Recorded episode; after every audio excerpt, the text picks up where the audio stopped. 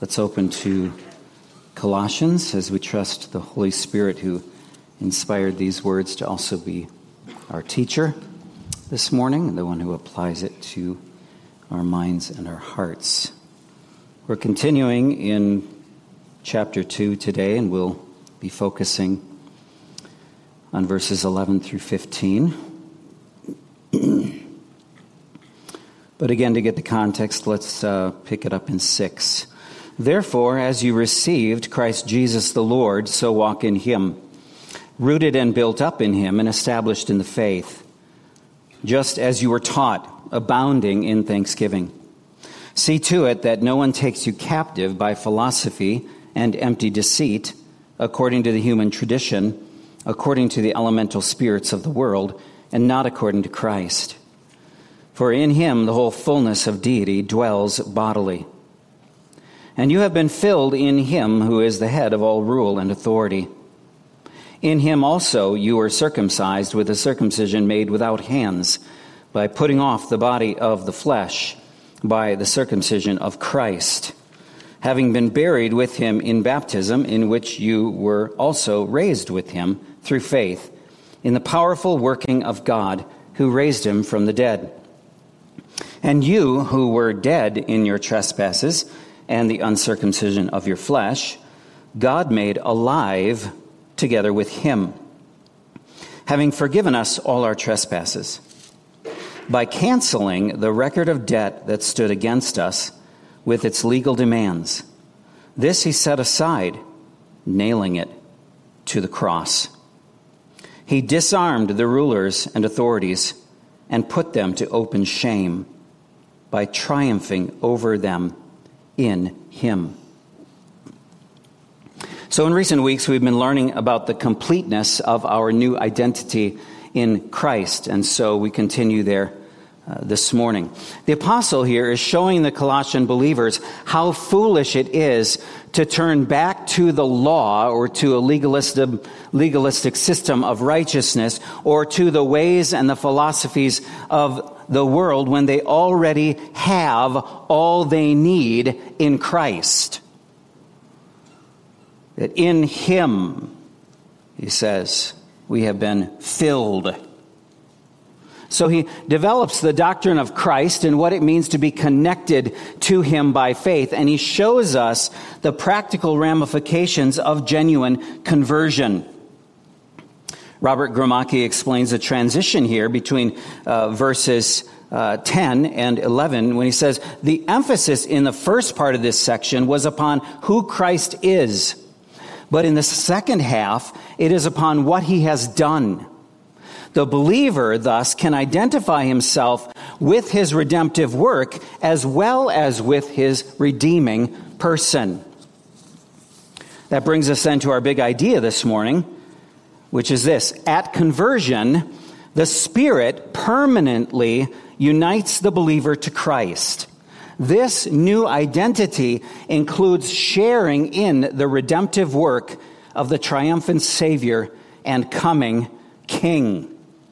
Now, we've seen already in this context that we are called to walk in the same way that we received Christ Jesus. How did we receive Christ Jesus? We received him as Lord. And so we are learning to walk in submission to his lordship and to be rooted and built up in Christ. And the more we are built up in Christ and see our sufficiency in Christ, the less likely we will be tempted to run to the philosophy of the world or human traditions or the elemental spirits of the world to get what we think we need for life and guidance. Instead, we will understand that that stuff is not according to Christ.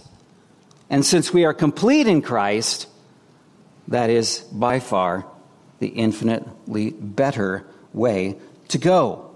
And so then in verse 9, he talks about the person of Christ, that Christ is both God and man, that the whole fullness of deity dwells in him bodily, and we are complete in him. Verse 10, you've been filled in him. And then verse 11 starts to talk to us about the results of the redemptive work of Christ, which are true for every sinner who has been born again by the Spirit of God, for everyone who has experienced conversion. The indwelling Spirit has filled to full every believer, and therefore it is by our union with Christ that we stand complete before God in Christ. Another way uh, to say it is this that every spiritual blessing comes to us in Christ. There is no spiritual blessing outside of Christ. Ephesians 1 3 says, Blessed be the God and Father of our Lord Jesus Christ, who has blessed us in Christ with every spiritual blessing in the heavenly places. So that's where we are at positionally before God as a believer in Jesus Christ. Now in verse 11, Paul moves on, and you can see this in the first three words in him also. So, in addition to what I've already told you about your completeness before God in your position, there are also redemptive works of Jesus Christ that are true of you if you're connected to Jesus, and these should be making a difference in your life. These should be making a difference in the way that you live. So, not only are you complete in Christ as a person, because he is your complete identity, but your union with him through saving faith now brings you to share in his redemptive works. And here the apostle draws our attention to five works of Christ for the true believer. Number one, your old nature was cut away as the controlling force of your life and Christ created in you a new man. If you know Jesus Christ through saving faith, this is already true of you. Your old nature was cut away as the controlling force of your life. God has now created something new in you. Now look at verse 11 because it says, In him also you were circumcised with a circumcision made without hands so, what Paul does here now is he uses circumcision as a physical illustration of what God does spiritually to our hearts at the moment of conversion. In him you were circumcised with a circumcision made without hands by putting off of the body of the flesh. How? By the circumcision of Christ. See, like the churches in the region of Galatia, where we learn about through the, through the book of Galatians, the Jewish false teachers in Colossae were probably adding circumcision to the gospel. They were saying that Gentiles can be saved and become a part of God's covenant people, but if they want to be really saved, they have to also be circumcised. But this is a misunderstanding of what Christ accomplished for us and how he makes us into a new people in Christ. Uh, Paul deals with this in Galatians in chapter 5. He says, For freedom Christ has set us free. Stand firm, therefore, and do not submit again to a yoke of slavery. In other words, don't let other Christians put a yoke of slavery, of legalism, back around your neck and keep you trapped into Jesus plus this. Oh, Jesus will get you into heaven, but if you want to be a really spiritual Christian, then it's Jesus plus this regulation and this regulation and this regulation, which diminishes the completeness of the work of Jesus. And as I've confessed many times to you, I spent uh, years of my Christian life in that kind of legalistic bondage. And bondage it was. And it kept me away from seeing the fullness of who I am in Christ and experiencing his freedom. So Paul then goes on in Galatians 5 and verse 2 Look, I, Paul, say to you that if you accept circumcision, Christ will be of no advantage to you. In other words, if you believe that you, it's Jesus plus circumcision, then you've lost the advantage that Jesus gives you. I testify again to every man who accepts circumcision that he is obligated to keep the whole law. You are severed from Christ, you who would be justified by the law, because you have fallen away from grace. For through the Spirit, by faith, we ourselves eagerly wait for the hope of righteousness. For in Christ Jesus, neither circumcision nor uncircumcision counts for anything, but only faith working through love. So, this is a mixture of law and grace that Paul is dealing with there in Galatians, but it's also a problem here in the churches of Colossae. Now, we need to understand circumcision a little bit better to understand the, um, the incredible significance of verse 11 for us as believers. Uh, in the Bible, circumcision is, is first mentioned in Genesis 17. I was there this week in my um, reading through the Bible plan, and there we read these words When Abram was 99 years old, the Lord appeared to Abram and said to him, I am God Almighty. Walk before me and be blameless that I may make my covenant between me and you, and may multiply you greatly. Then Abram fell on his face, and God said to him, Behold, my covenant is with you, and you shall be the father of a multitude of nations. That's a significant statement. You shall be another kind of father.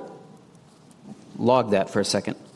And I will establish my covenant between me and you and your offspring after you throughout their generations for an everlasting covenant to be God to you and to your offspring after you. This is my covenant, God says to Abram, which you shall keep between me and you and your offspring after you. Every male among you shall be circumcised. You shall be circumcised in the flesh of your foreskins, and it shall be a sign of the covenant between me and you. He who is eight days old among you shall be circumcised. Every male throughout your generations, whether born in your house or bought with your money from any foreigner who is not your offspring, both he who is born in your house and he who is bought with your money shall surely be circumcised. So shall my covenant be in your flesh an everlasting covenant. Any uncircumcised male who is not circumcised in the flesh of his foreskin shall be cut off from his people. He has broken my covenant. Now I realize that it's a rather uncomfortable conversation on a Sunday morning to talk about circumcision. Um, let's just admit that up front that there are some honestly awkward parts of the Bible. But in sympathy with Abraham, we say, ouch. it's one day, it's one thing for our infant sons, it's another thing for a 99 year old man. But anyway, that aside, let's understand the whole point that the Apostle Paul is making here. This is huge. The physical circumcision that God gave to Abraham was a sign that God had a new purpose for him, that he was going to be the father of a different kind of people the father of a new kind of people, a new generation. And so this medical procedure was then codified by the law of Moses for every Hebrew male, and it became the outward sign that he then belonged to God's covenant people.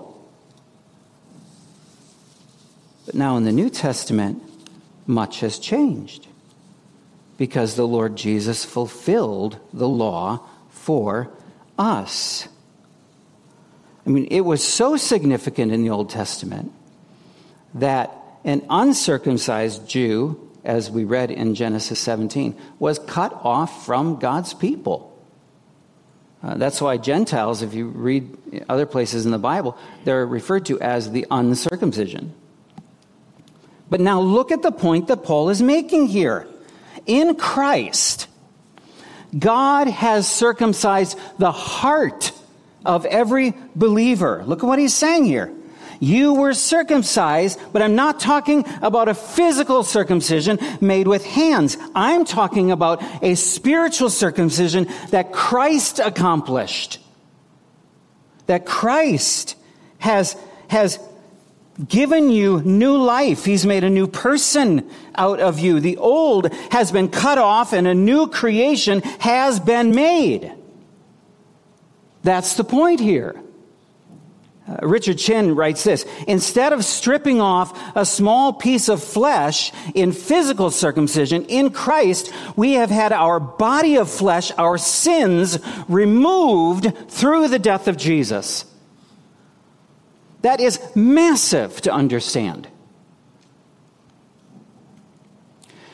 Another Bible teacher writes this that spiritual circumcision does not eradicate the sin nature, but it does strip away the power of the sin nature so that a believer does not need to obey its dictates anymore. In other words, as a, as believers in Jesus Christ who have the Holy Spirit of God within us and stand complete in Christ, we no longer have to sin. We do sin. Don't get me wrong but we no longer have to sin. Before we were saved, sinning was the most natural thing that we did. Sinning was the natural disposition of our heart. We didn't even have to think about it.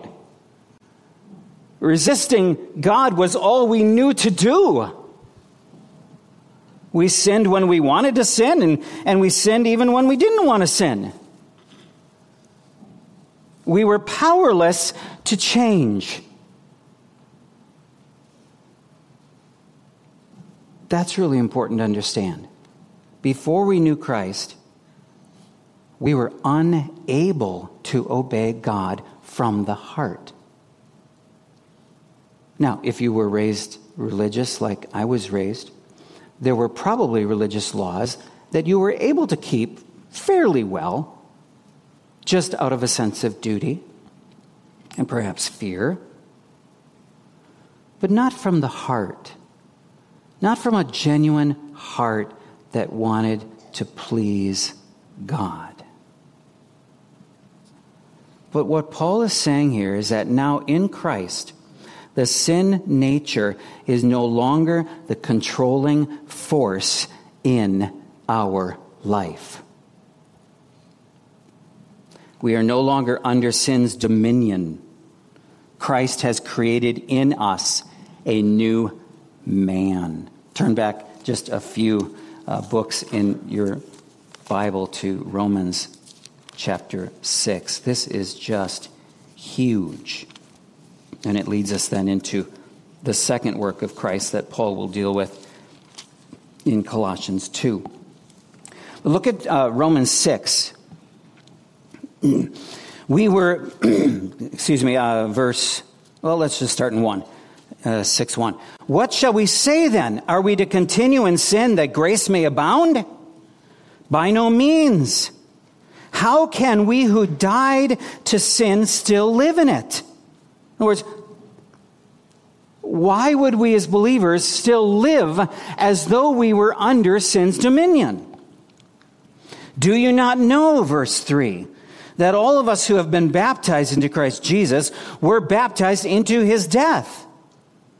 We were buried, therefore, with him by baptism into death, in order that just as Christ was raised from the dead by the glory of the Father, we too might walk in newness of life.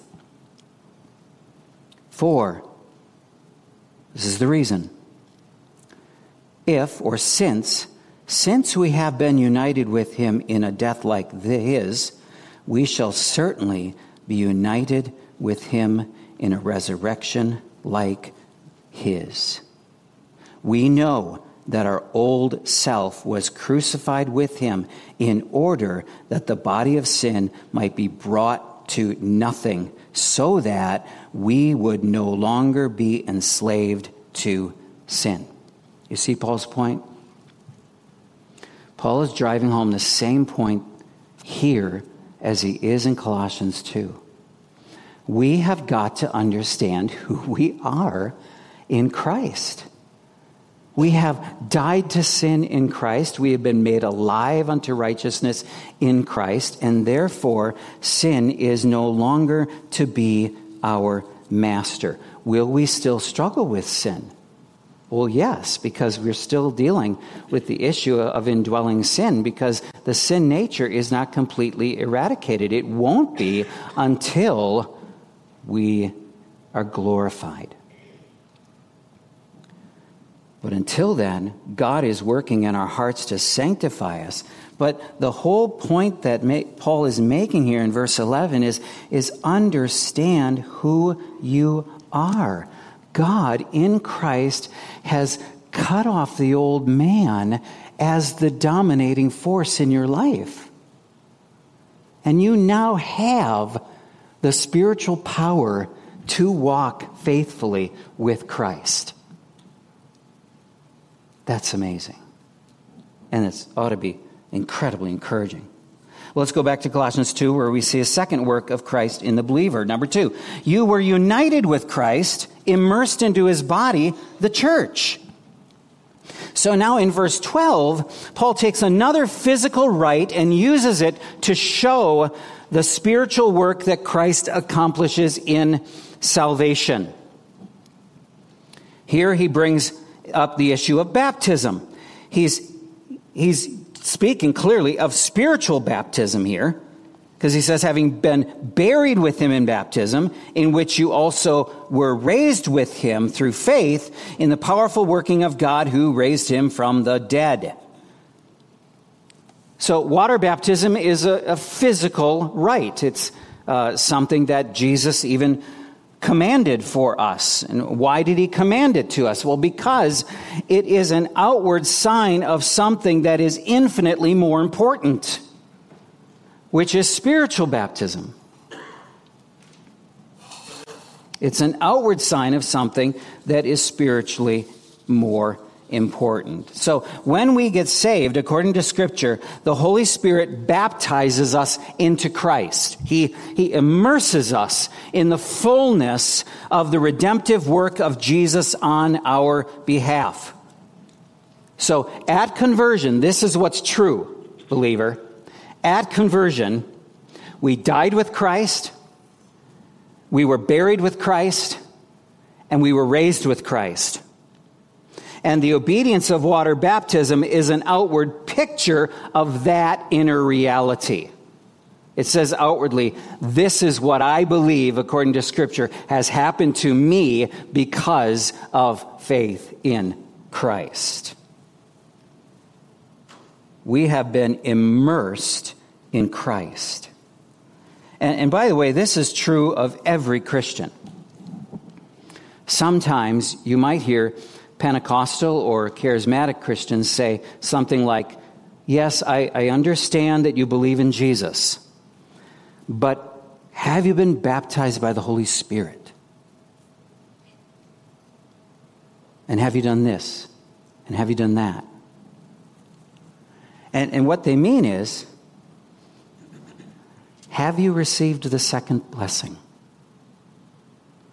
I rejoice and it's great that you have Jesus, but have you gotten the second blessing of the Holy Spirit? Have you received the Holy Spirit? And yet, Scripture is very simple, it's very clear. There are no haves and have nots among Christians.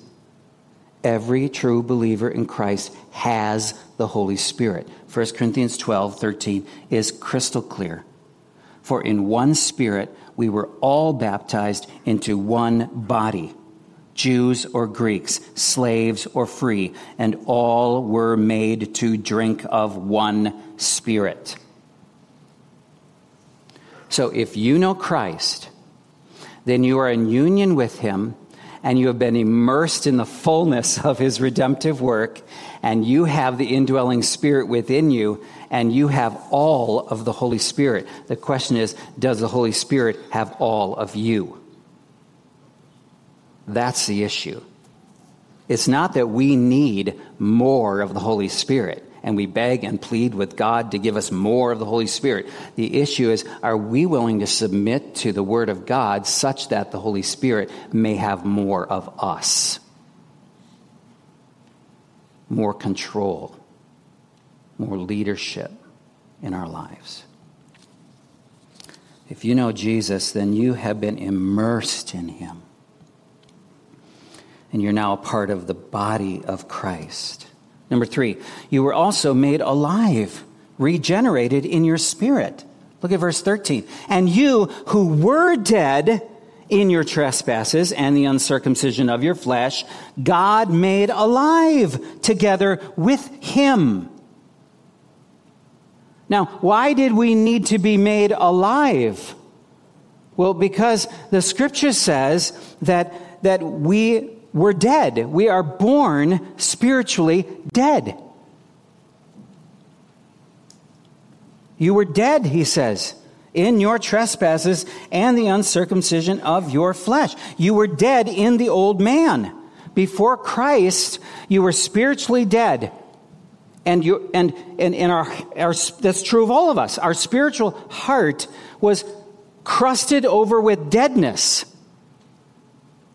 It was not alive. But in Christ, Paul says, God has made us alive. God made alive together with Him. Now, here Paul is referring to the regenerating work of the Holy Spirit, which Jesus teaches us about in the third chapter of the Gospel of John, where it says, Jesus answered Nicodemus, Truly, truly, I say to you, unless one is born of water and the Spirit, he cannot enter the kingdom of God. That which is born of the flesh is flesh, and that which is born of the Spirit is spirit. Do not marvel that I said to you, You must be born again. The wind blows where it wishes and you hear its sound, but you do not know where it comes from or where it goes. So it is with everyone who is born of the Spirit.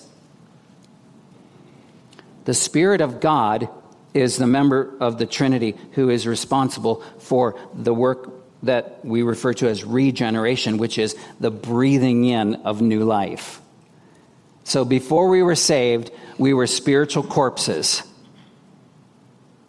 But just like Ezekiel preached the word of God to a field filled with dead bones, and God brought them to life. So, through the gospel, through the hearing of the gospel, through the word of God, God, the Holy Spirit, brings us to new life in Christ, unites us to Christ. And that should result in a lot of changes in our lives. Look at Ephesians chapter 2, just back um, one book in your Bible, Ephesians chapter 2. Uh, look at the way Paul says it here. Verse 1 And you were dead in the trespasses and sins in which you once walked. You were, past tense. He's writing to believers. You were dead before you knew Christ. You were dead in your sins, the sins that you walked in. You were following the course of this world, following the prince of the power of the air the spirit that is now at work in the sons of disobedience. That was just the natural thing for you to do because you, de- you had a dead heart. You had a heart that was not alive to God. This was the natural thing for you to do. Among whom we all once lived in the passions of our flesh, carrying out the desires of the body and the mind, and were by nature children of wrath like the rest of mankind. But God, but God, being rich in mercy, because of the great love with which He loved us, even when we were dead in our trespasses, made us alive together with Christ. By grace you have been saved, and raised us up with Him, and seated us with Him in the heavenly places in Christ Jesus. Why? So that in the coming ages He might show the immeasurable riches of His grace and kindness toward us in Christ Jesus. When we look out at creation, we see the power of God, the brilliance of God as the master designer, the, the one who breathed everything into life. We see his majesty, we see his power. We do not see his grace, we do not see his kindness. That is the revelation we receive in Christ. In Christ, we see the grace of God, the kindness of God. And and Paul is blown away in his mind about these things, so much so that he refers to these things as being immeasurable. You cannot measure the value of these gifts of grace and kindness. And it's by grace that we've been saved, verse 8, through faith. Faith is the agency by which we receive the grace of God. And this is not your own doing, it is the gift of God, not a result of works, so that no one may boast. For we are his workmanship, created, or I like to say, recreated in Christ Jesus for good works. We were regenerated by the Holy Spirit for good works, which God prepared beforehand that we should walk in them. The moment we were saved, we became a new person. The Spirit of God breathed life into our dead corpse. Our dead heart was made alive by God in Christ. And that new heart, because the heart is the control center of man, that new heart now becomes the new control center of the Spirit of God. And as we learn to follow Him and walk in His ways, we see this process that we refer to as sanctification, which is we're putting off the old man putting off the sins of our old man, the flesh, and we're putting on the new man, those things that are in righteousness. That's what Paul says then in Ephesians 4 very clearly. Put off your old self, put on the new self. We now can do that only in the power of the Holy Spirit. And if you've been a Christian for any length of time, you know this in experience that you can try as hard as you want in your flesh to change who you are. But until you learn to submit to God and rest in the Spirit of God and trust that God's word is true and you will follow it, you won't experience the spiritual power of the Holy Spirit in order to change from the inside out. So, at salvation, the whole point that Paul's making here in, in Colossians 2 and verse 14, or 13, I think is where we are, is that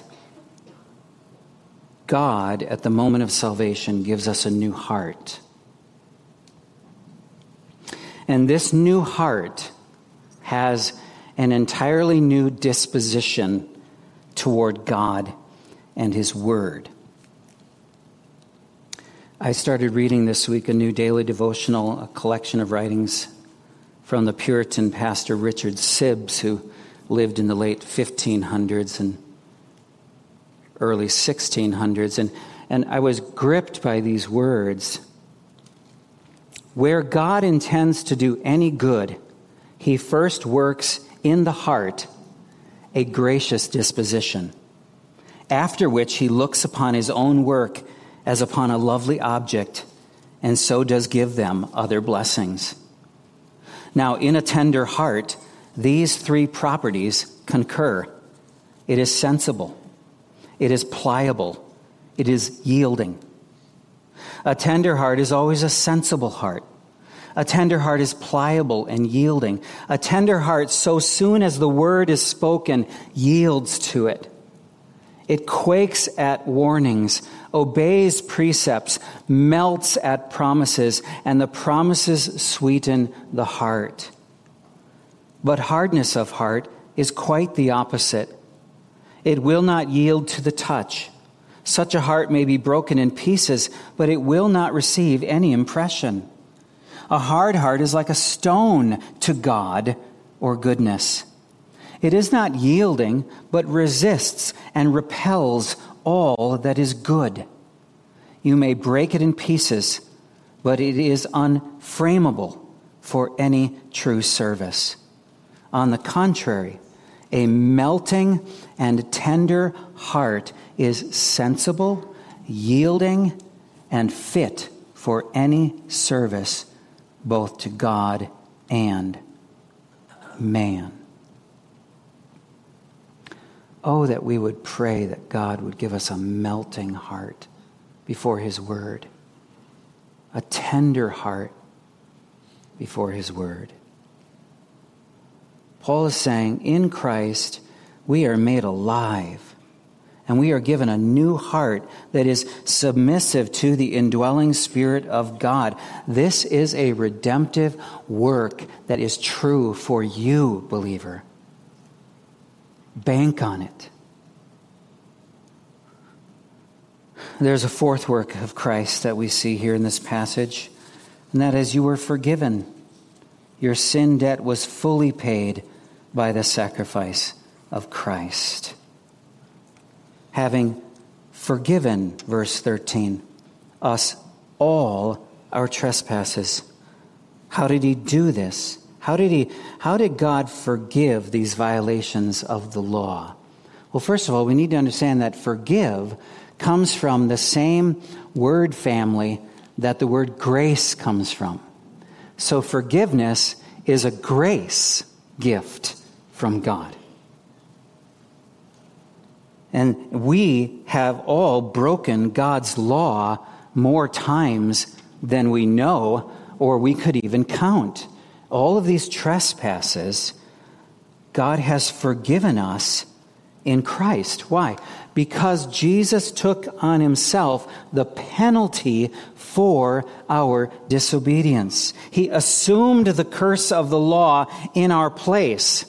And so we who deserved to be cursed are set free by the one who was cursed in our place.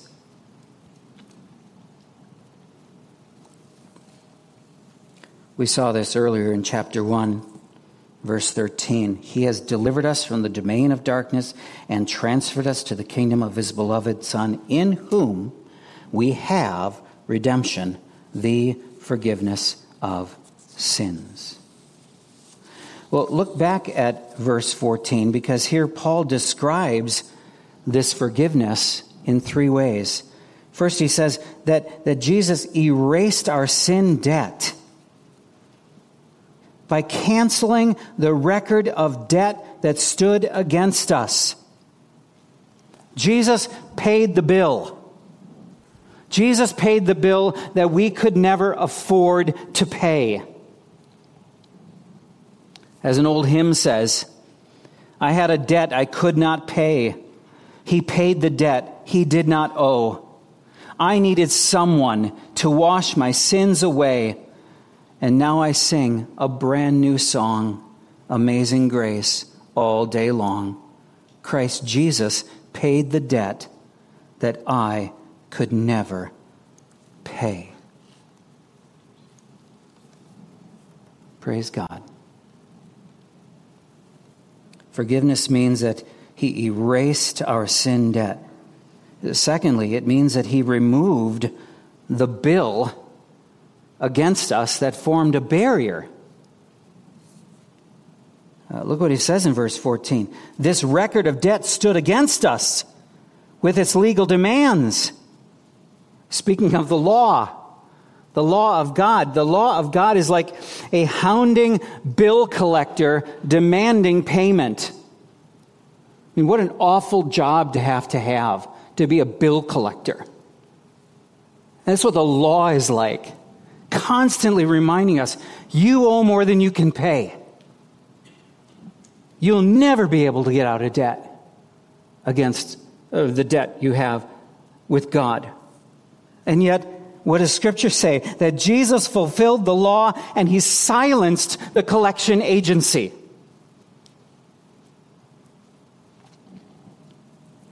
How did he do this?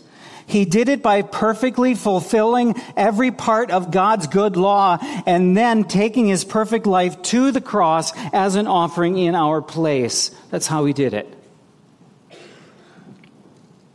He erased our sin debt. He removed the bill that formed a barrier. And thirdly, he nailed the bill to the cross. He took the judgment of the law against us and nailed it to the cross with himself. And so the law and its power over us died with Christ. Why then, Colossians? Do you want to go back into a legalistic system of righteousness? Why would you do that? Paul is saying. When it's Jesus has nailed it to the cross and you are free in him. That's forgiveness. And then there's a fifth work that we share in, and that is that you entered the victory of Christ and will share in his ultimate triumph. He disarmed, verse 15. He disarmed the rulers and authorities and put them to open shame by triumphing over them in him. God disarmed the rulers. How? In Christ, through Christ. Now, most likely, these rulers and authorities are angelic beings because of some of the doctrinal errors that Paul is correcting here in the book that false teachers were exalting angels in both creation and redemption. And so Paul again is making it clear that Christ is preeminent over all. He is all in all. And there, there's two common interpretations of verse 15 that, that the rulers and authorities are Satan and his demons or fallen angels or they're, the angels who were part of God's delivery system of the law. And I think Paul could certainly have both in mind, but I, I lean toward that second interpretation because he's already dealt with the evil angels in chapter 1 when he talks about the domain of darkness. And the context here with verse 14 is the law.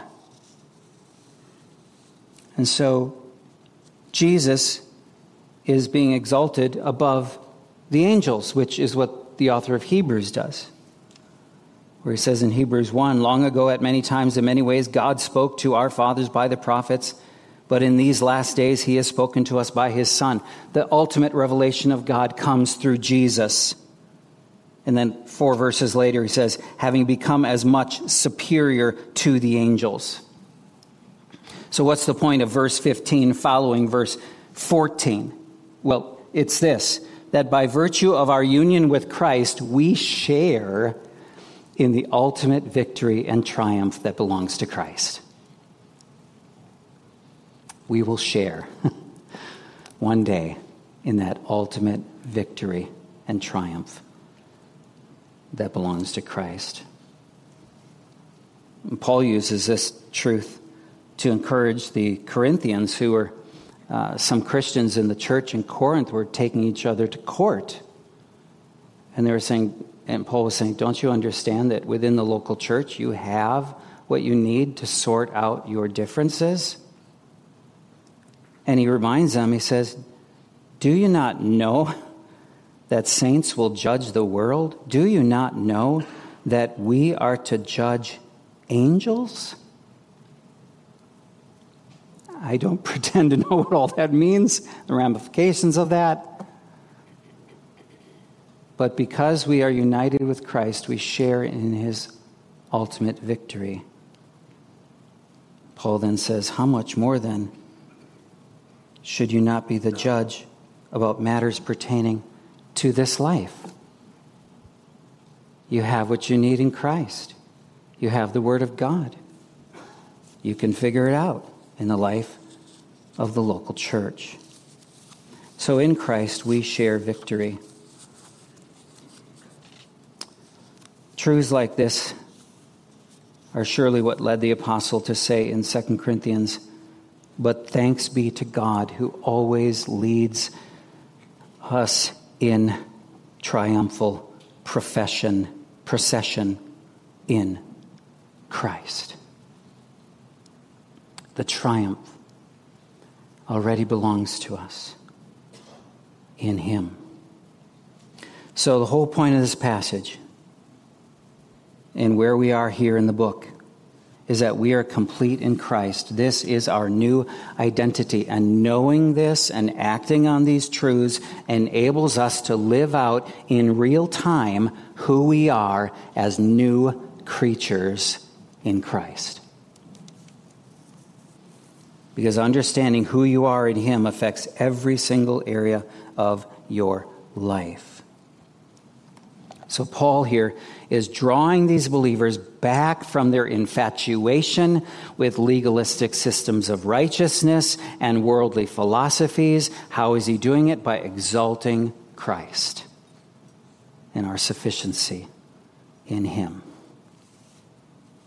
In light of this, Richard Chin asks some penetrating questions for us this morning. He asks, why would anyone turn to the elements of the world? For how can we surpass being in Christ? How can the world offer anything that exceeds dying with Christ and being raised with Christ?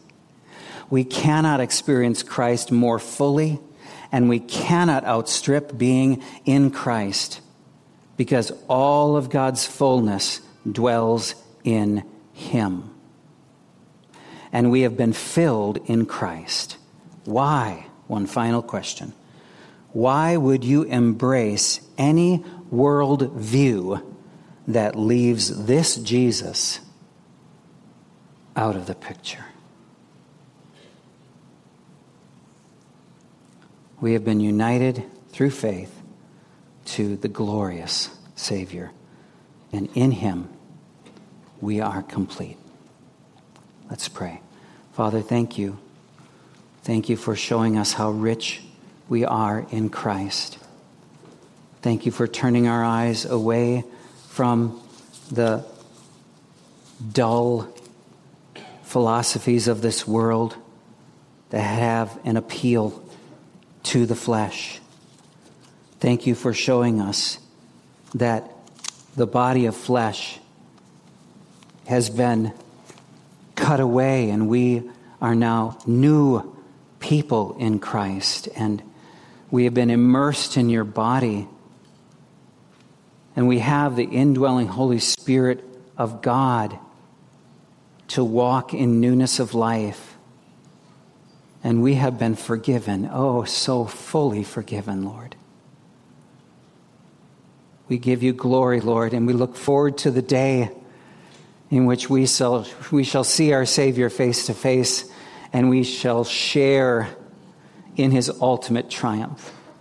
In the meantime, Lord, help us to believe that these truths are really true for us now so that we will walk in that freedom and walk in that victory and follow Christ with all of our hearts.